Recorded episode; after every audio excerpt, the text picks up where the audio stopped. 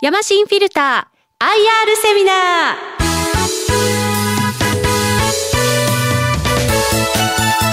この番組は証券コード6240東証一部上場ヤマシンフィルターの IR 活動の一環としてお送りします。お話はヤマシンフィルター株式会社代表取締役社長山崎敦彦さんです。この番組は7月11日に開催したマーケットライブフェスティバルを収録したものです。聞き手は桜英明が務めさせていただきます。山崎社長よろしくお願いします。よろしくお願いします。まずヤマシンフィルターさんについてということでお伺いしていきたいんですけども、はい、えー、経営理念、ろ過時に使うる、はい、こちらのご説明から頂戴しましょうか。はい、これはあの私の父、先代があの作った社税でございまして、企業理念ですね、えー、ろ過時に使うる、えー、フィルタービジネスで社会のお役に立つという意味であります。はい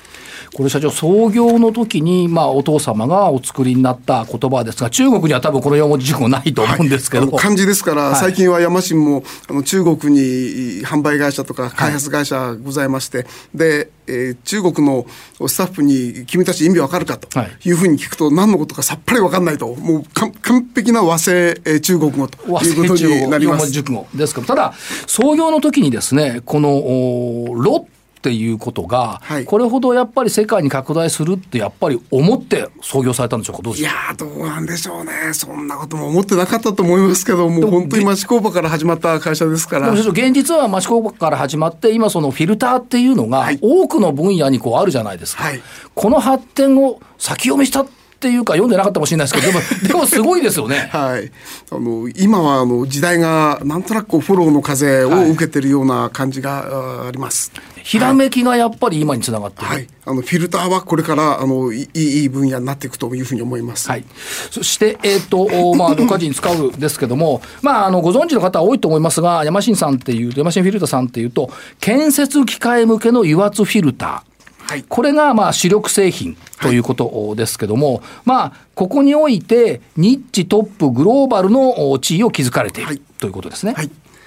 建設機械ですから、建設機械用のフィルターということになりますので、はい、まあ、これは大変あの小さい、あの、ニッチなマーケットだというふうに思います。はい、で、グローバルというのは、これ自動車メーカーと一緒で、日本の研究メーカーさんもグローバルに展開されていっているので、はい、こう部品メーカーとしてもついていって、グローバル展開をしているということと、で、その中においてはトップシェアであると。いうこのニッチでトップであるといったところが、やはり小さい会社の戦い方だというふうに思います、まあ、そうは言っても世界展開ということの中で建設機械のフィルターそもそも建設機械は油圧フィルターがないとうまく動かないっていうのが意外と知られてない現実ですよね。はいあの、よく道路工事で腕みたいに穴掘ってますけど、はい、これ油圧ショベルですけども、この、この機械はですね、すべて、あの、全身更新も含めて、すべて油圧で動いております。はい、で、油圧を使うところには必ずフィルターを使うということですので、はい、えー、これはあの、まあ、一時、一時期あの、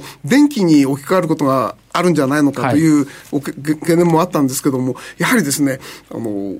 相手地面ですからね、ええ、この大きな力が必要というと、コストとか効率とかいうことを考えると、やはり油圧以外にはないということで、はい、当面油圧はなくならないだろうというふうに言われています。この油圧の油っちゅうのがややこしいやつで、これ綺麗でないといけないんですよ。だだからロ、ね、ロなんですね。はい。あの、ま、まず建設機械ですから、はい、とてもあの過酷な環境のところで使われておりまして、で、どうしてもゴミが入る、はいチャンスが多いということが一つ。それからもう一つが油圧機器ですね。ポンプとかシリンダーとか、これ鉄と鉄がこう擦れ合うんですよね。はい、そうするとそこからどうしても金属粉みたいな粉が出てくる。ええ、これをそのままにしておくと今度、あの一周回ってきて、また今度ガリッとこう噛み込んでゴミがゴミを生むみたいなことがありますので、はい、この油圧フィルターっていうのはこの研究にとって油圧を使う機械にとってとても大事な部品になります。もう必然性のある部品ということ、ね、あの人間で言えば腎臓の役割を果たすろ過するということですね。はい、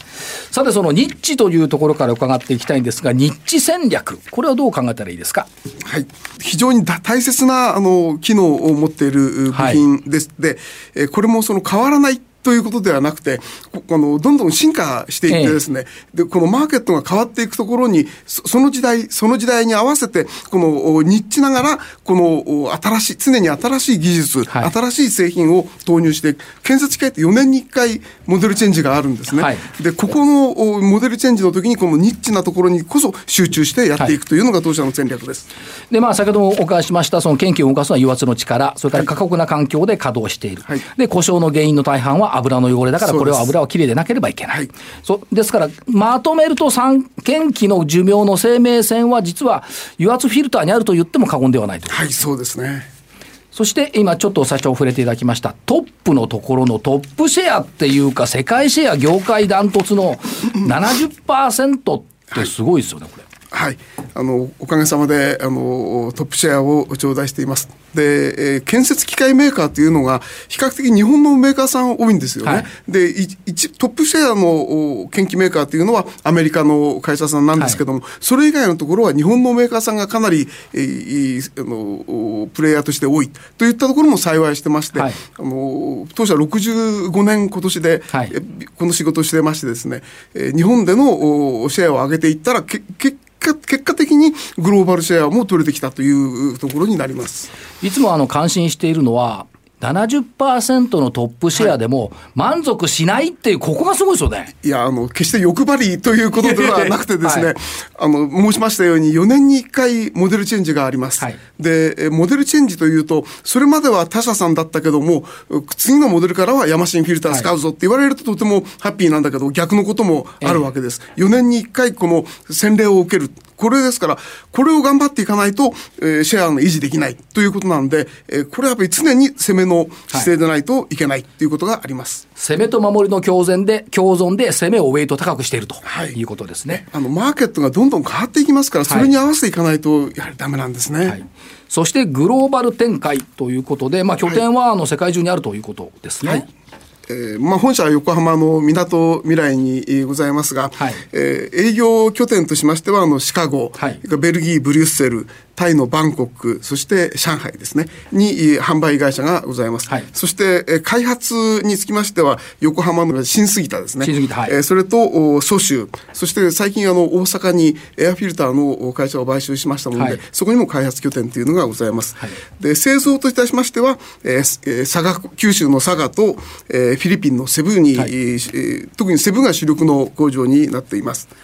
所長今日のお召し物はフィリピンのやつですよね、ねはい、映ってると思いますが。ババロンタガログといいまして、はい、フィリピンのあの一般的にこれよく民族衣装なんですけどももう夏はですねこれやっぱあの涼しいんですよ、ええ、楽なんです、え、でこれはもうクールビズということでもうもうかれこれどうしよう20年ぐらいになりますか。夏になるともこのスタイルで、はい、789というのはこのスタイルで失礼させていただいてます。割とそのスタイルを拝見することが多いんですけど 冬にお会いするとスーツなんですよね。いやそれはさすがに冬はあのネクタイを締めてスーツを着てやっています。さて、そういう中で、えっと、建設機械のマーケット、外部環境のご説明いただけますでしょうか？はい、あの昨今漏れず、やはり今年になってからコロナウイルスの影響が建設機械の業界にも影響しておりまして、はい、え東南アジア、北米、日本、欧州、どのエリアをとっても下方修正、はい、という状況にあります。ただ一つ、中国についてはですね、これはどういうわけか、あの、非常に強気で、はい、あのマーケットはとても成長している状況にあります。これはやっぱりあれですか、中国のインフラ投資が増えている、したがって建設機械も伸びていると考えていいんですか、はい、あの後ほどまた詳しく数字が出てまいりますが、はい、あの米中摩擦があって、はい、でえー、輸出とかあの、アメリカの輸出入関係はやはり落ちてきてると思うんですけども、その落ちてる分を、はい、あの内需でカバーする、そうすると公共投資だということで、もうおっしゃる通り、えーそ、そういう意味で建設機械が非常にいいというふうに言われています。そして、まあ、あの直近、このコロナウイルスの感染症ってありましたけれども、御社の山新フィリタさんとしての感染症防止対策、これはどんな感じでしょうか、はい、大変なあの問題でございまして、はい、でえー、山新の、まあ、本社開発センター、ここでもう感染者が出るということになると、大変なことになってしまうので、はい、えー、まあ、在宅勤務と、えー、それから時差出勤ですね、はい、えー、電車が混まないうちに出勤するということで、今、7時半から4時半ということで、時間厳守で、残業も一切認めないという格好で、えー、やってまいりました。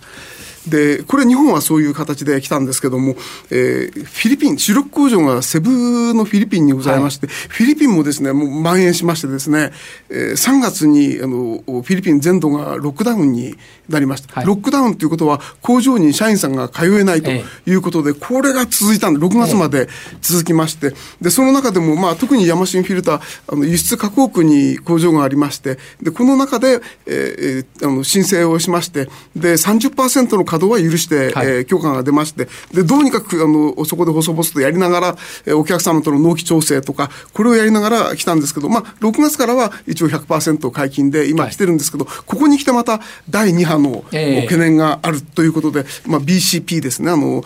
これをしっかりやっていかないといかんなという状況に今あります。あとは業績への影響っていう部分ではどのようにご覧になっておられますか、はい、ですからあのこう主力工場がそういう状態で止まりましたので、はい、今度フィリピンから今度日本の佐賀工場ですね。佐賀の工場に生産を移管する。中国の生産委託先に、えー、生産を移管する。こういった対応をしながら、えー、乗り切ってきました、まあ、どうにかお客様のラインストップとか、えー、いうことはあの免れて、えー、調整しながらやってまいりました。しかしそういうまあいろんなイベイベントというかそのコロナ問題もありましたけども、やっぱりその環境、空気、健康っていうのをテーマとして活動していることは、これはもうずっと間違いないということですね。はい、特にあの今後の取り組みといたしましては、はい、環境、空気、健康、この3つに集中してやっていきたいというふうに思っておりますここでもまた出てきました、6か時に使うということですね。はい、で、えー、これ、それぞれ見ていこうと思いますけども、まず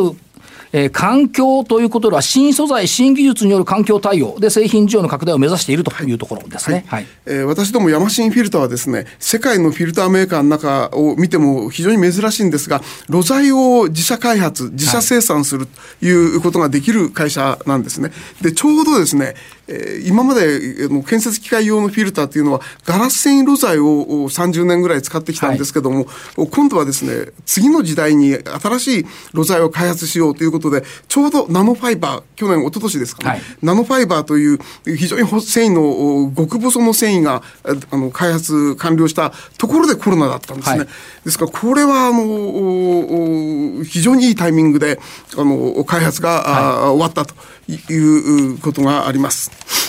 それから、まあ、あの IoT も使って、いろいろ故障予知等々も始めてきているということです、ね、でこの新しいナノファイバーをですね、建設機械用のこのフィルターに使うとですね、目が細かい、なんせ細いですから、はいはい、あの目が細かいで、えー、スッと抜けるという露材なもんですから、あの、今まで1000時間で交換してたフィルターが3000時間使えると。いうようなロングライフができるんですね。そうするとこれすなわち、これ使い終わるとゴミですから、この、このゴミの量が3分の1に削減できるということで、環境にとても優しい提案が今できるという状況になっています。そして先ほどもちょっと触れていただきました、中国市場はか環境問題もあって、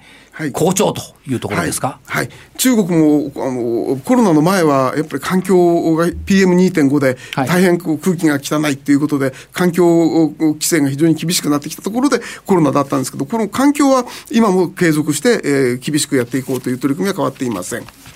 ということで、えー、中国は、あまあ、堅調というふうに見ていいわけですね。はい、堅調というか、好調あの対対前年で26%増ですよ。これ絶好調と絶好調ですね。はい、で、やっぱり内需拡大をしなきゃいけないという中国政府の話もあってですね、あの、2020年から2024年、この4年間の間にですね、209兆円ですね、日本円で、はい。はい、400兆円の投資をする。今年だけ、2020年だけで86兆円の投資をして、はい、鉄道ですとか高速道路とか港湾、空港、こういったものを作るとい。う計画が前前回の全人代で公表されまして、これはすべて建設機械を使うということで、研究業界はとてもこれはあの今、賑やかになっています。その中国で、えーと、存在感を高め、シェアを直近やっぱり伸ばしてきているというふうにも伺ってますが、いかがでしょうか、はい、私どもあの、日米欧の研究メーカーさんに対しては、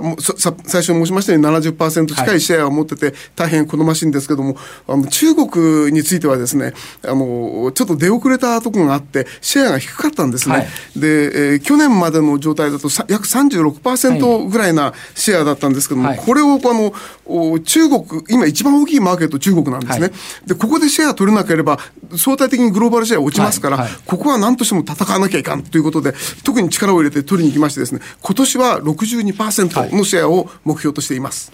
すごい伸びということですね。はい。なんですけども、これ、シェアは、まあ、単価の問題もありますよね。そうなんです。中国はどうしても競争が、ローカルのメーカーさんとの戦いになるので、はい、これはですね、あの、値段は安いんですよ。なるほど。ですから、まあ、ででもシェアがないことにはしょうがない。かといってシェア取ったこといかんですか、ね、そうなんです、はい、もうそんなこと言ってらんない。とりあえず、あの、シェア。で、しかもですね、その先ほど話があった環境問題ですね。はい、で、これが、あの、2020年、ほ、ほ、本当はですね、今年の12月から、あの、建設機械のエンジン、あの、ティア4、四次規制エンジンの、環境規制ですね。はい、環境規制が入ることになってたんですけども、コロナで来年伸びた。はい、えー、2021年の12月だ。で、最近になったら22年だという話もこう出てきてて、状況わかんないんですけども、これに合わせて、えー、各社ともモデルチェンジをやっている。はい、これがまあ当社にとってのチャンスでもあるというふうに思っています。ということは、やっぱりその空気っていう一つのテーマの中での大気汚染の防止に貢献していこうという流れもあるということですね。そうです。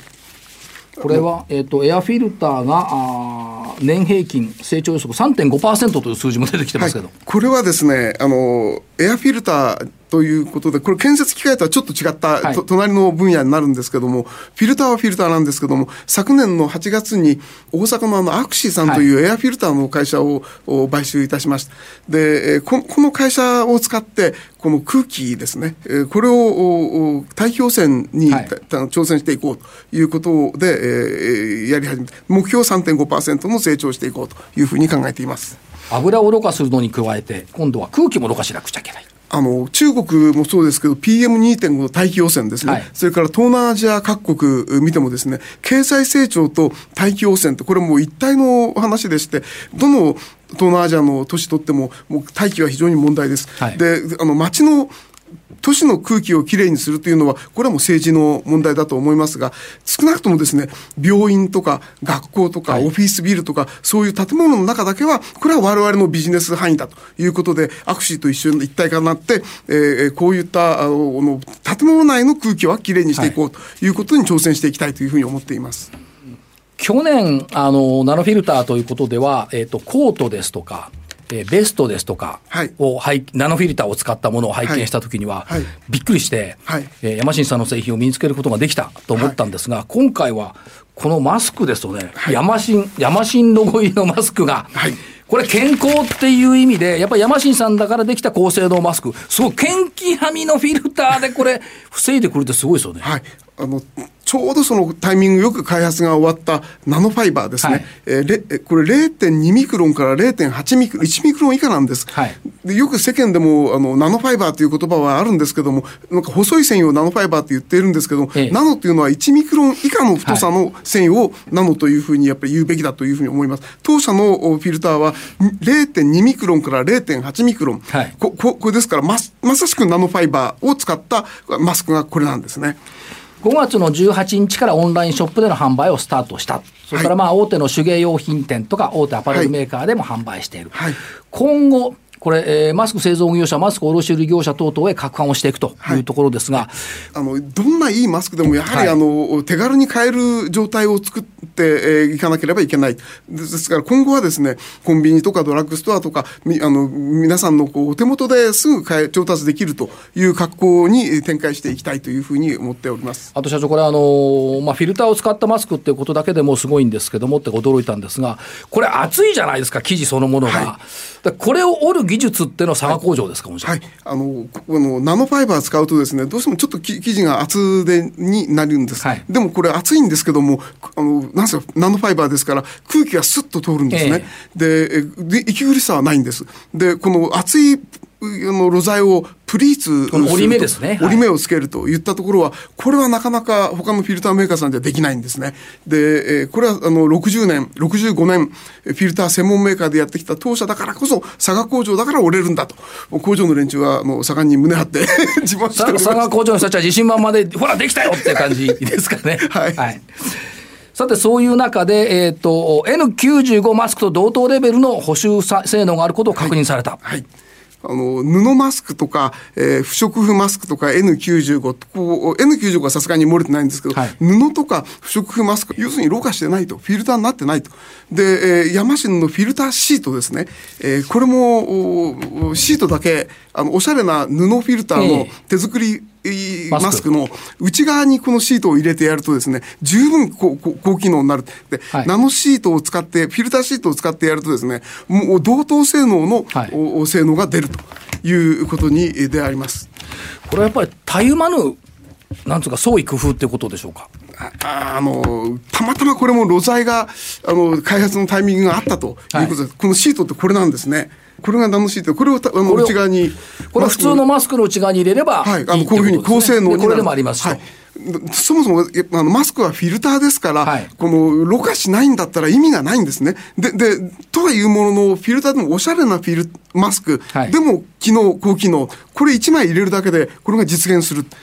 マスクは、それまでマスクは飾りじゃないと,、と私言ってたんですけど、飾りでもあると、最近変わってきましてですね。変わってきました。はい。いやいや、世の中のマーケットがやっぱり変わってきてるんですね。えそれなので、あの、マスクは機能がなきゃいけない。はい、でも、おしゃれでもなきゃいけない。じゃあ、これだと。両方、両方足すには、このフィルターがあればいいと。そうです。このシートさえ入れて、えー、もらえば、はい、これはあの高機能なあのフィルター、マスクにあの置き換えます。はい。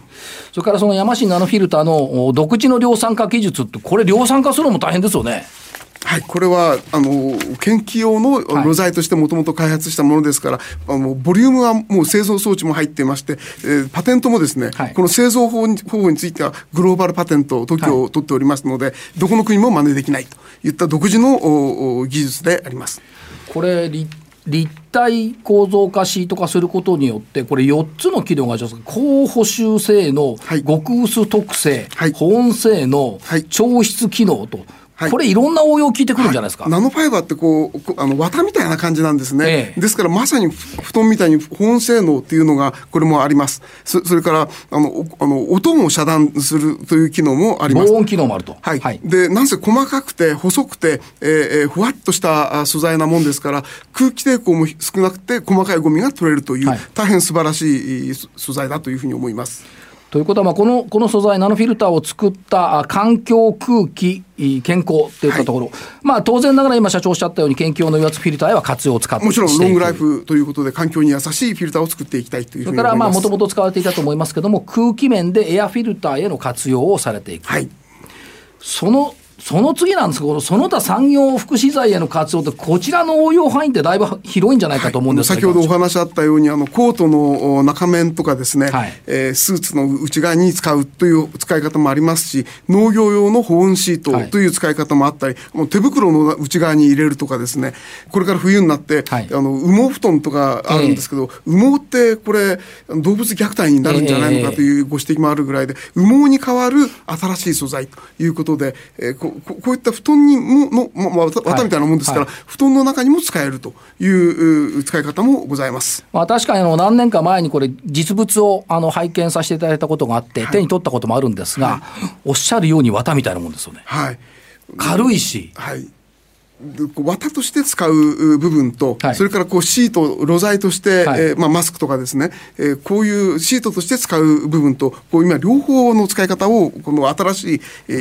ー、新産業福祉財ということで、挑戦していきたいというふうに思っています。ということはこ、これらを全部混ぜ合わせると、まあ、今、世の中で流行っている SDGs の世界につながってくる、はい、ということになりますよね、はい、ナノファイバーの露材ができて、はい。えー、ちょうどそしてその1月、2月にコロナでマスクがないとい。う話になって、足元見たらある、ある手元にあるわけですね。あるじゃないかと。これ使って皆さん今マスクがないと困っておられるんだったら、ここで今ヤマシンが作らなくてどうするということで、マスク作りがあの始まりました。まあ実際量産になったのは5月からなんですけど、はいはい、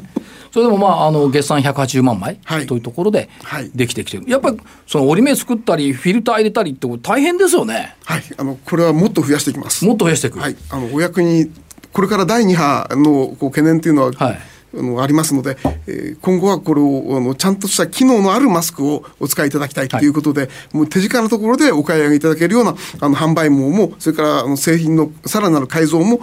進めていきたいというふうに思います。だからヤマシンさんのベストを着てヤマシンさんのコートを着てヤマシンさんのマスクをしたら全身ヤマシンになるんじゃないかぐらいのね 随分身近になってきましたよね。よろしくお願いしたいと思います、はいさて、そういう中で業績見通しということですけども、はい、今3月期、2021年3月期ですけども、通期の見通しは保守的というふうになってますけども、はい、これどのふうに見たあの、なんといっても、あの、コロナの話がありまして、はい、研究業界非常にダメージを受けました。また当社でも工場がロックダウンされたりして影響が出ました。で、これを織り込みましてですね、非常に今回は保守的に、まあ、これ以上落ちることはないだろうという数字で出させていただいております。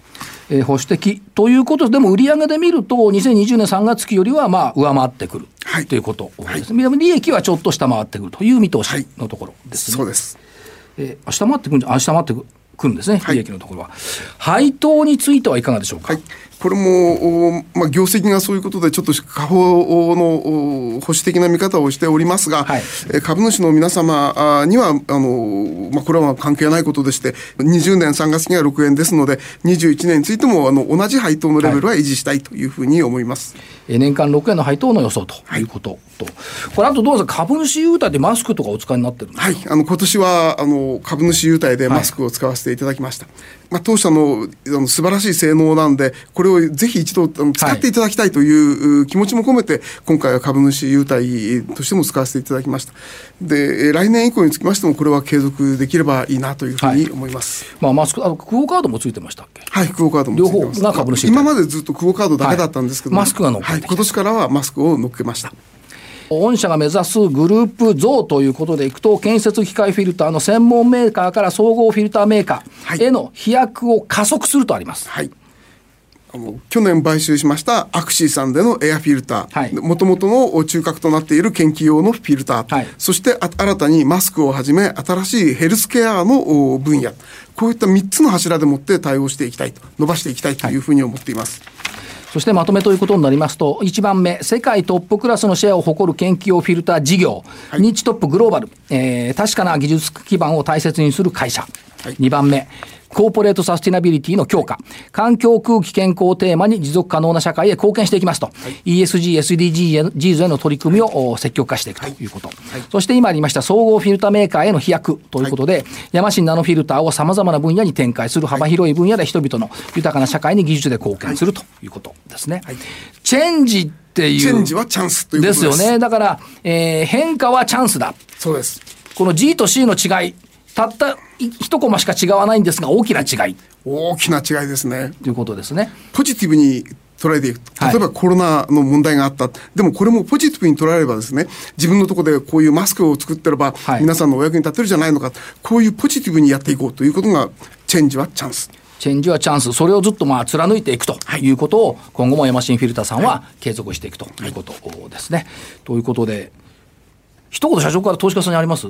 言っておきたい。はい。あの、ヤマシンフィルター、建機用フィルターということで、えー、70%のグローバルトップシェア、これはこれで大変素晴らしいんですけども、えー研究がいい時はいいんですね。で、研究業界がどうしても落ちることがあります。そうするとどうしてもやっぱり足引っ張られる。ということで、健全な経営というのは、やはり他に足、足が、柱が3本しないと安定しないということがあるので、ぜひ、あの、総合フィルターメーカーということよりも、一本足打法から安定した経営に切り替えていきたいというのが今、当社の課題だというふうに受け止めております。前向きに挑戦していきたいと思います前向きに挑戦していく、はい、えっ、ー、と、チャレンジしていく、はい、ということですね。チェンジはチャンス。でもこれすぐ結果出ないんで、はい、あの、投資家の皆さんにはちょっと長い目でもって、あの、見ていただければというふうに思います。山崎社長、ありがとうございました。ありがとうございました。よろしくお願いします。ヤマシンフィルター IR セミナー。ご出演は、証券コード6240、東証一部上場。ヤマシンフィルター株式会社代表取締役社長、山崎敦彦さんでした。山新フィルター IR セミナー。この番組は、証券コード6240、東証一部上場、ヤマシンフィルタの IR 活動の一環としてお送りしました。